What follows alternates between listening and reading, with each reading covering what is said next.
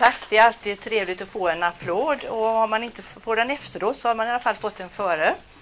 Eh, jag har faktiskt alltid haft en längtan efter att arbeta i en bokhandel och nu när jag fick möjligheten att göra det, om än bara för en kvart, så kunde jag inte motstå.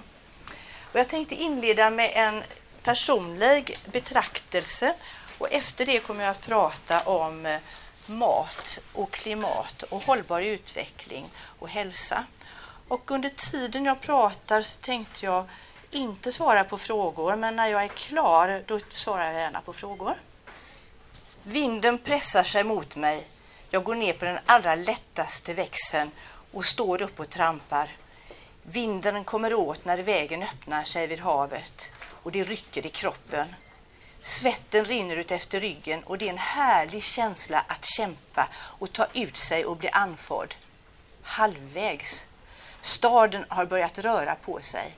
Folk stiger ur spårvagnar och bussar och tittar ängsligt spejande på övergångsställena.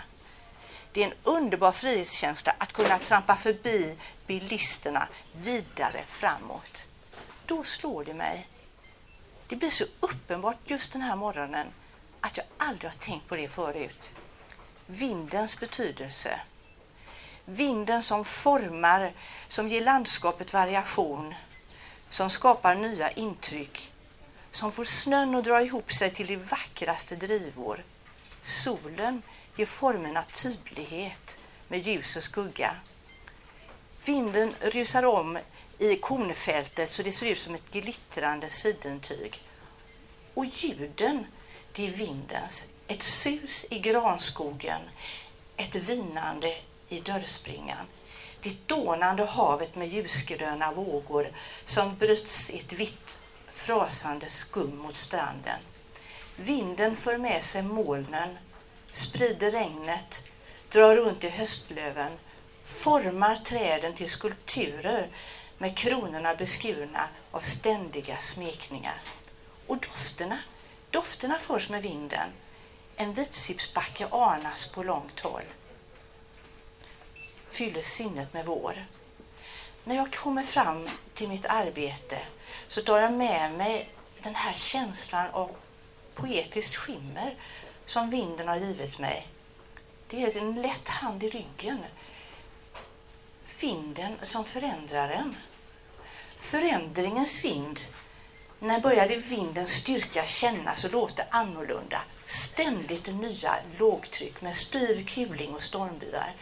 När blev väder klimat? Vad är det vi pratar om idag? Klimatförändringen, den globala uppvärmningen, regnet, vintern som aldrig blir av. Vad är det som driver dem som arbetar med miljö och utveckling? Hållbar utveckling.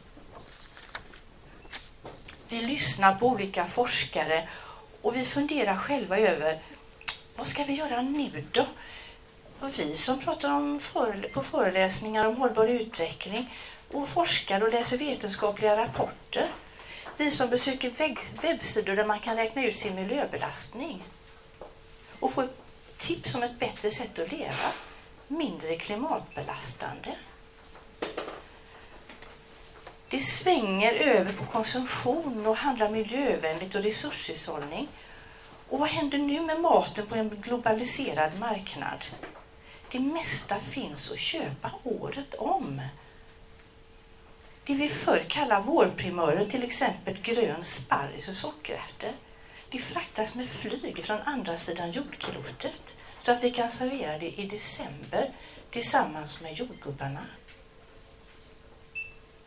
För mig som växte upp på 50-talet blir det väldigt tydligt vad som ligger i begreppet med säsong.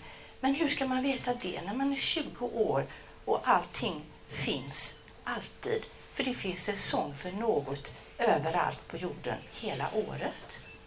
Och det kommer hit. Så vad är det för en inre världsbild vi bär med oss när vi ska fundera över frågor som har med matval och klimat att göra? Hur många av er som sitter här duschar varmt mer än en gång i veckan? Ja, man kan ju skratta lite åt det. Men idag duschar vi varmt två till tre gånger om dagen. Först på morgonen för att vakna och sen kanske när vi kommer hem från jobbet och sen efter träningen. Och vi byter kläder varje gång. Vi byter kläder flera gånger om dagen. Om man bara tittar på en sån liten detalj så kan vi förstå vilka stora förändringar det har varit Men till exempel maten. Det är inte bara burkärtor längre på vintern.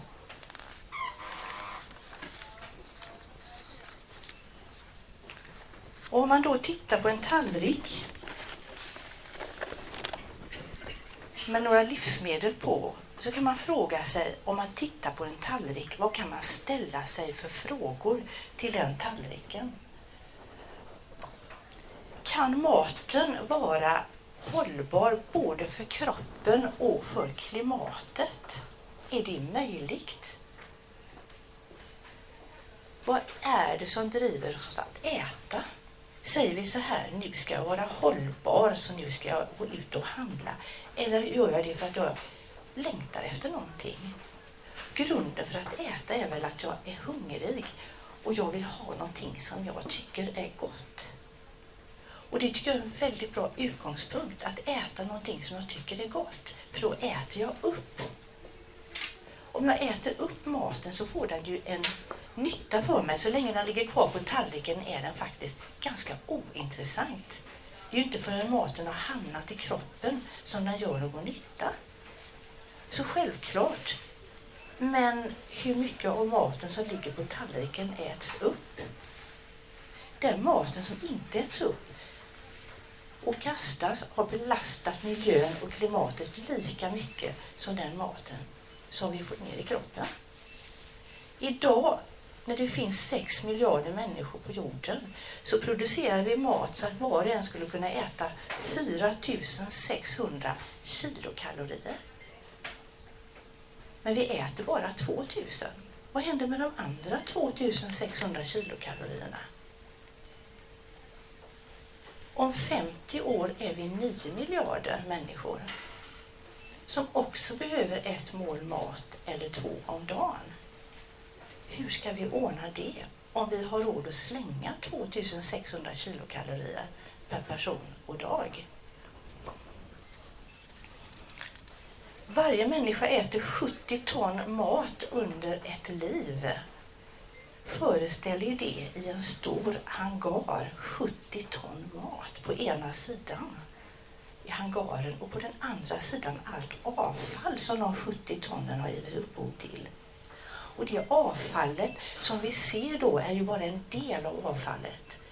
För mycket av avfallet, eller det som har hänt under tiden, har hamnat i andra delar av världen. Som utsläpp, som belastningen på marken.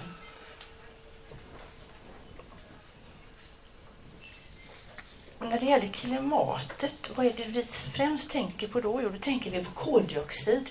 Koldioxiden uttrycks som ekvivalenter. Koldioxidekvivalenter står det i alla tabeller när det handlar om mat och, klimatfrågor.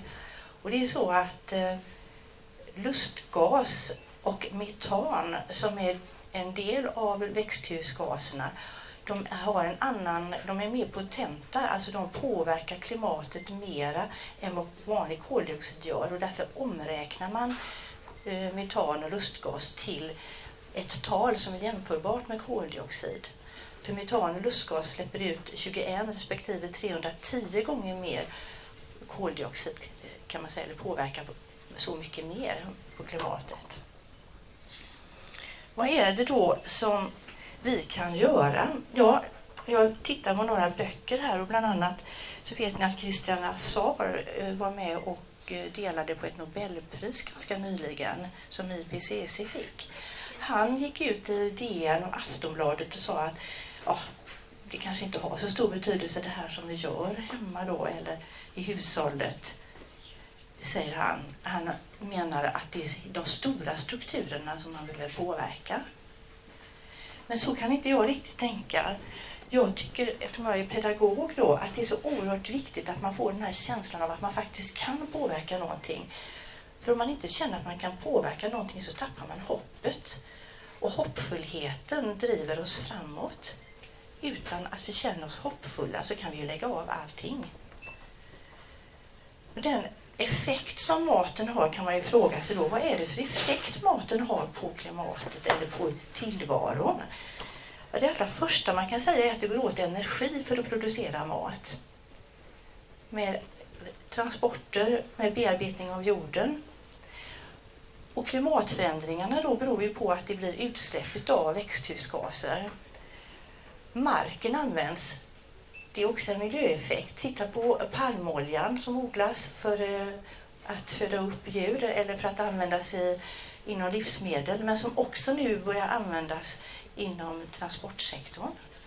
Eller sojabönorna som odlas i Brasilien och skickas till Sverige eftersom våra kor äter sojabönor i kraftfodret. Övergödningen påverkar ju också och de toxiska ämnena vi tillför jorden om man då ska titta på till exempel ett äpple och fundera över på hur har det påverkat eh, miljön då? Alltså man säger ju en apple a day keeps the doctor away. Det är ju väldigt bra att äta äpplen, men vilka äpplen äter vi? Alltså det här äpplet vet jag faktiskt någonting om. För jag har växt på en gård utanför Kristianstad i Skåne. Så det har transporterats från Skåne till Göteborg, men inte som bara äpple utan på grund av att några som skulle hälsa på mig hade med dem. För det var ju en nytta med den transporten. Men annars vet jag kanske inte så mycket om var äpplet kommer ifrån. Det jag kan veta är att både äpplen och bananer och mjölk och choklad, allt påverkar miljön mest under sin produktion när det finns på en gård eller på en plantage under odlingen, där ligger den största påverkan. Så när vi tittar på till exempel kött som har en väldigt stor påverkan och som man säger att vi ska inte äta så mycket kött som eh, ger stora utsläpp så är det just därför att det går åt så mycket foder till kor och andra köttdjur under tiden som man producerar köttet. Men om man odlar bönor istället, som man också får protein och järn av, så är det inte den omvägen som det är via köttet. Så när man ska välja får man fundera på hur har detta producerats, hur har det fiskats? Det är en del. Sen är det transporterna och transporterna har ju stor betydelse, särskilt flygtransport och lastbil. Tåg är ju mindre belastande och båt också. En båt tar ju många bananer. Man får fundera på det här livsmedlet, har det, kan det transporteras utan att flyga och ändå behålla sin kvalitet. Om man ska äta färska sockerärtor på vintern som kommer ifrån Uruguay så kan ju inte de åka med båt. För det vet ju ni att sockerärtor förändras väldigt snabbt. De måste ju flygas hit. Undvik flygtransporterad mat. Där har transporterna betydelse, lika stor betydelse som primärproduktionen.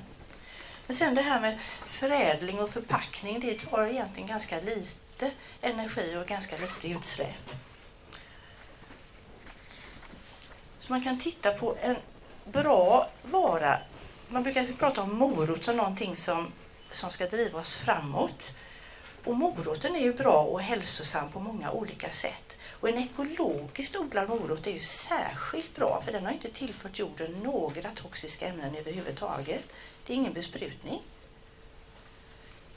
Men den kostar lite mer. Det kanske också tänker på min egen plånbok. Säg nu att den här, den här har kostat 15 kronor per kilo, den ekologiska, och den vanliga kostar 7 kronor per kilo. Eller 7,50. Då är den dubbelt så dyr. Men hur många kilo morötter äter jag i veckan eller om dagen? Man får försöka tänka i en helhet. Och vad är det jag vill ha för någonting? Vill jag ha en rå morot eller vill jag ha rårivna morötter i majonnäs? Om jag vill ha rårivna morötter i majonnäs så kallas det för råkostsallad och det köper man i delikatessdisken och det kostar betydligt mer än 15 kronor per kilo. Så är, hur tänker jag när jag ska köpa någonting och när jag funderar omkring mina matvaror? Vill jag äta bönor istället för kött? Vill jag äta fisk? Vad ska jag välja för fisk? Tycker inte ni att det är ett problem det här med fisken? Vi som bor här på västkusten är vana att äta fisk. vilken fisk kan man äta med gott samvete? Och ni har säkert hört talas om Isabella Lövins bok Tyst hav. Där hon skriver om fisk och fiske. Ni har säkert hört talas om den norska laxen som äter foder från Sydamerikas kust. Som fryses in sedan när den har blivit lagom stor och skickas till Vietnam eller Kina eller Thailand för att där förädlas, packas i plastförpackningar som små laxkotletter och skickas tillbaka till Europa. Ni har säkert hört om det. Är det bra eller dåligt då?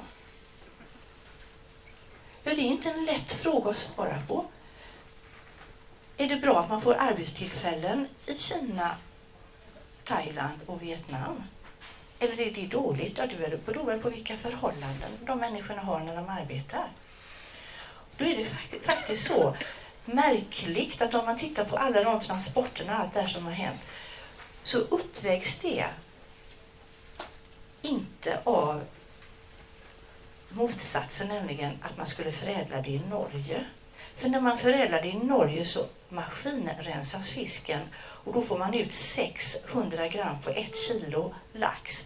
Men om man skickar det till Kina och det handfileas, då får man ut 700 gram. Och de 100 grammen per kilo som man tar tillvara har också stor betydelse ur klimatsynpunkt och energisynpunkt. Alltså det är så komplexa, svåra frågor som jag tänker, är det någon idé att överhuvudtaget fundera vidare på vad man ska äta? Och några enkla avslutande saker skulle jag kunna säga som forskningen visar. Ät mindre kött. Vi måste inte äta 150 gram kött om dagen för att få i oss tillräckligt med protein. Vi kan klara oss med 50 gram. Vi behöver inte allt protein, allt järn ifrån kött. Vi kan äta bönor. Om vi inte vill koka dem själva så kan vi köpa dem i förpackningar så här. Det är väldigt enkelt. Det är faktiskt enklare än att steka en bit kött eller koka någonting. Så ät mindre kött och välj ekologiskt kött. De djuren går ute, de står inte inne hela året och äter kraftfoder. Och då säger man att det är bättre med kyckling, det är mer klimatsmart och det kanske det är på ett sätt. Men vi vill också ha en biologisk mångfald. Så välj gärna även beteskött. Men ät inte bara en sort. Fördela det lite grann och ät olika saker. Undvik flygtransporterad mat. Och tänk efter, kan det här ha transporterats från andra sidan halvklotet med båt? Försök att äta säsongsanpassat, om ni nu kommer ihåg vad det är, det här med säsong. Annars får man väl titta i en säsongstabell. Men de förändras hela tiden. Här stod det att tomaterna kan man bara äta i juli, augusti, september. Men det var då det när den trycktes. För då eldade man växthusen i Sverige med fossilt bränsle. Men idag eldas 70 procent av växthusen med flis eller värms med hjälp av vindkraft. Och då kan man äta de svenska tomaterna med lite godare samvete en större del av året än innan. Men en säsongstabell visar ju att de hedliga rotfrukterna, potatisen som är lite förtalad i GI-metoden till exempel, de står sig hela året i en väldigt bra förpackning, nämligen skalet. För att minska på animaliskt, mindre fisk, fisk ifrån bra bestånd och äta mycket frukt, grönsaker och välja sånt som är säsongsanpassat. Det är bra för kroppen, kanske för själen och för känslan av att man gör någonting själv för klimatet.